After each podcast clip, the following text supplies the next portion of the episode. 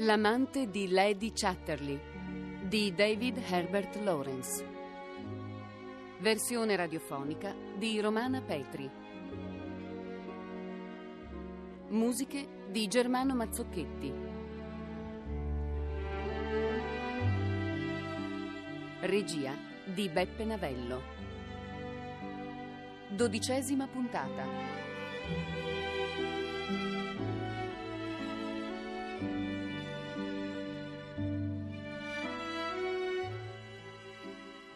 Hai un'aria sconvolta. Ho solo fatto una corsa. Sentivo freddo e mi sono scaldata correndo. Tu come hai trascorso il pomeriggio? Ho terminato di scrivere un racconto. Sai quello di cui ti parlavo? Vuoi che te ne legga qualche passo? Sì, Clifford, mi fa piacere. Veramente? Mi rendi felice, è tanto tempo che non riesco a leggerti nulla. davanti alla porta di casa della cugina. Paul le diede la mano e poi si allontanò, con la consapevolezza di aver perduto il suo ultimo legame. Seduto sul tram, vedeva la città stendersi fino oltre la ferrovia, come un'uniforme bruma fatta di luci.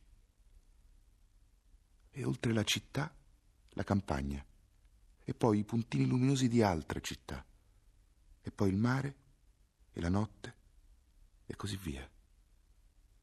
E in tutto questo per lui non c'era posto. Ovunque fosse andato sarebbe stato solo. Dal suo petto, dalla sua bocca si sprigionava quello spazio sconfinato che era anche dietro di lui, dappertutto. Scese dal tram. Nella campagna c'era un'immobilità di morte. Il cielo su in alto era pieno di stelle minuscole, scintillanti, e altre stelle minuscole come un firmamento capovolto brillavano nell'acqua straripata. Non esisteva il tempo, esisteva soltanto lo spazio. Chi poteva dire che sua madre era vissuta e adesso non viveva più? Da ogni parte l'immenso buio silenzio sembrava volerlo schiacciare. Lui, una minuscola scintilla fino a spegnerlo e tuttavia per quanto piccolo fosse, non poteva essere spento. È bellissimo. Ti convince davvero? È forse tra le cose migliori che tu abbia mai scritto, Clifford.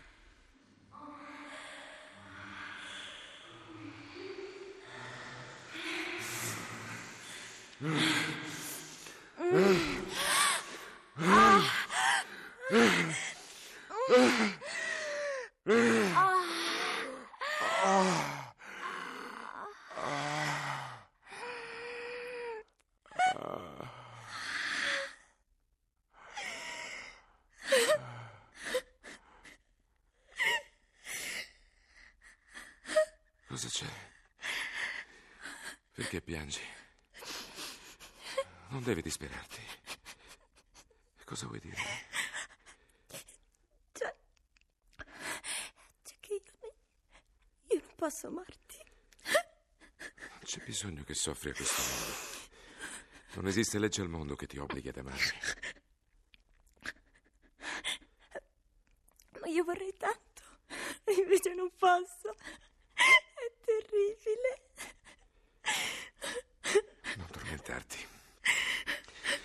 Sai, nella vita ci sono momenti dolci e momenti amari. È come quando si cerca una noce nel cesto. Finisci sempre per trovarne una cattiva. Non lasciarmi, ti prego. Non arrabbiarti con me, tienimi stretta. Oh, sì, sì, piccola mia. Tu mi vuoi bene, vero? Dimmelo, dimmi che mi amerai per sempre. Ti amo perché posso entrare dentro di te. Questa è la cosa importante. Ti amo perché tu ti apri a me. Allora non mi abbandonerai, vero? Non chiedere mai queste promesse. Ma tu lo sai che ti voglio bene, che provo del dolore perché non posso amarti come vorrei in assoluta libertà. Dimmi che sai tutto questo, dimmelo. Poco fa mi hai amato molto più di quanto avessi mai pensato. Però chissà cosa succederà quando ti accorgerai di quanto è complicata questa storia. Ma no, non dirlo nemmeno. E poi. E poi non credere neppure per un attimo che io ti abbia usato soltanto per avere un bambino. Un bambino. Un bambino si può avere da chiunque. Senti, prima di partire per Venezia, tu devi venire al cottage e passare, e passare con me tutta la notte. Dimmi che verrai. Sì, sì, verrò. Te lo prometto. Sì, verrai. Sì, Sì, sì, verrò. Voglio che tu dorma con me. È importante per la nostra unione. Quando verrai? Forse domenica. È quasi buio. Devi andare. Prima però voglio dirti una cosa. Sei la più gran figa della terra. Fica. Cosa vuol dire? Non sai cosa vuol dire. Sei tu, piccolina, sei tu, lì. Dove entro? Dove entro io quando ti prendo? Sei tu stessa nel tuo intimo, dove c'è il più bello di te. E mi vuoi bene? Questo lo sai da sola. Ora devi andare davvero. Connie, aspetta. Connie, la gonna piena d'erba. Devi essere in perfetto ordine.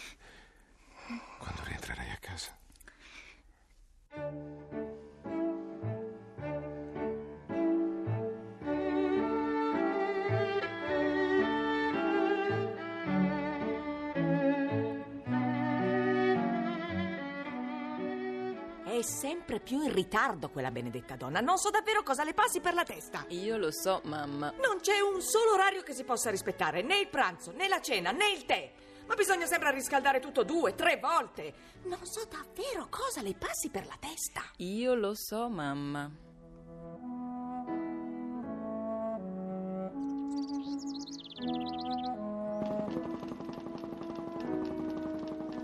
Largo, largo! È arrivato Sir Clifford a cavallo del suo destriero focoso! Che meraviglia! È stata una bella idea, Connie, venire a trascorrere la domenica quassù. Dovremmo farlo più spesso. Adesso poi mi aiutano anche Mrs. Bolton e Phil a salire sulla carrozzella, così tu non devi più faticare come prima.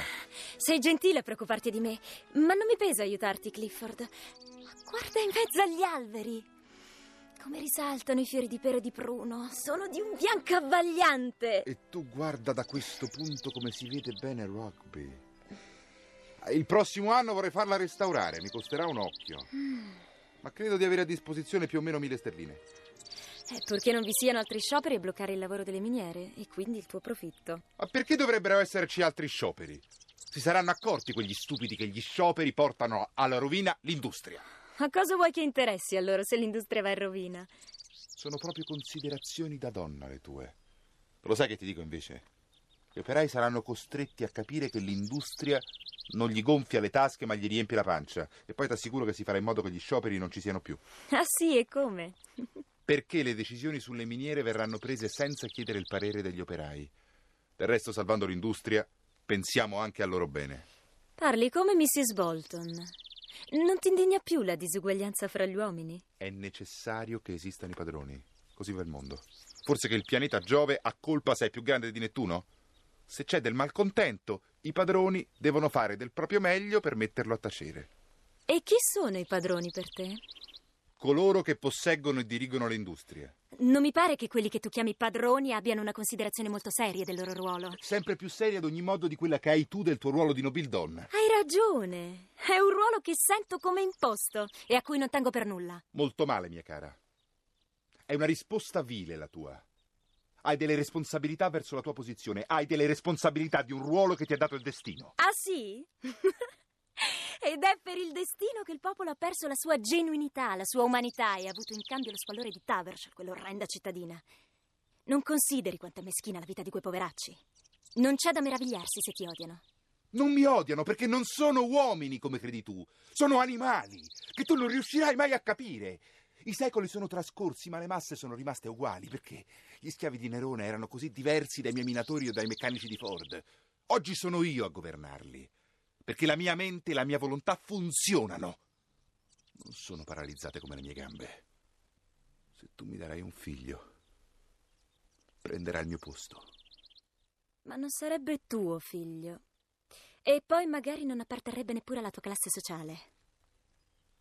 Dammi un figlio. Non importa chi sia il padre, purché il bambino sia sano e mediamente intelligente. Io ne farò un vero Chatterley. Le origini non significano nulla, conta l'ambiente in cui cresci. Anche il figlio di un re, se cresce con la plebe, diventerà inevitabilmente un plebeo. Basta, Clifford. Non voglio parlarne più. Abbiamo una visione del mondo completamente diversa. Godiamoci questo meraviglioso paesaggio e questi fiori incantevoli. Guarda l'azzurro delle campanule e non ti scordar di me. Ne abbiamo un tappeto sotto i piedi.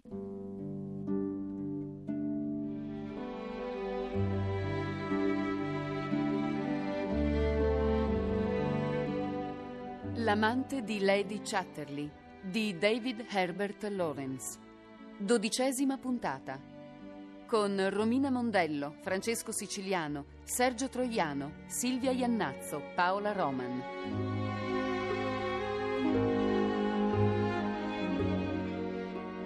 Musiche di Germano Mazzocchetti.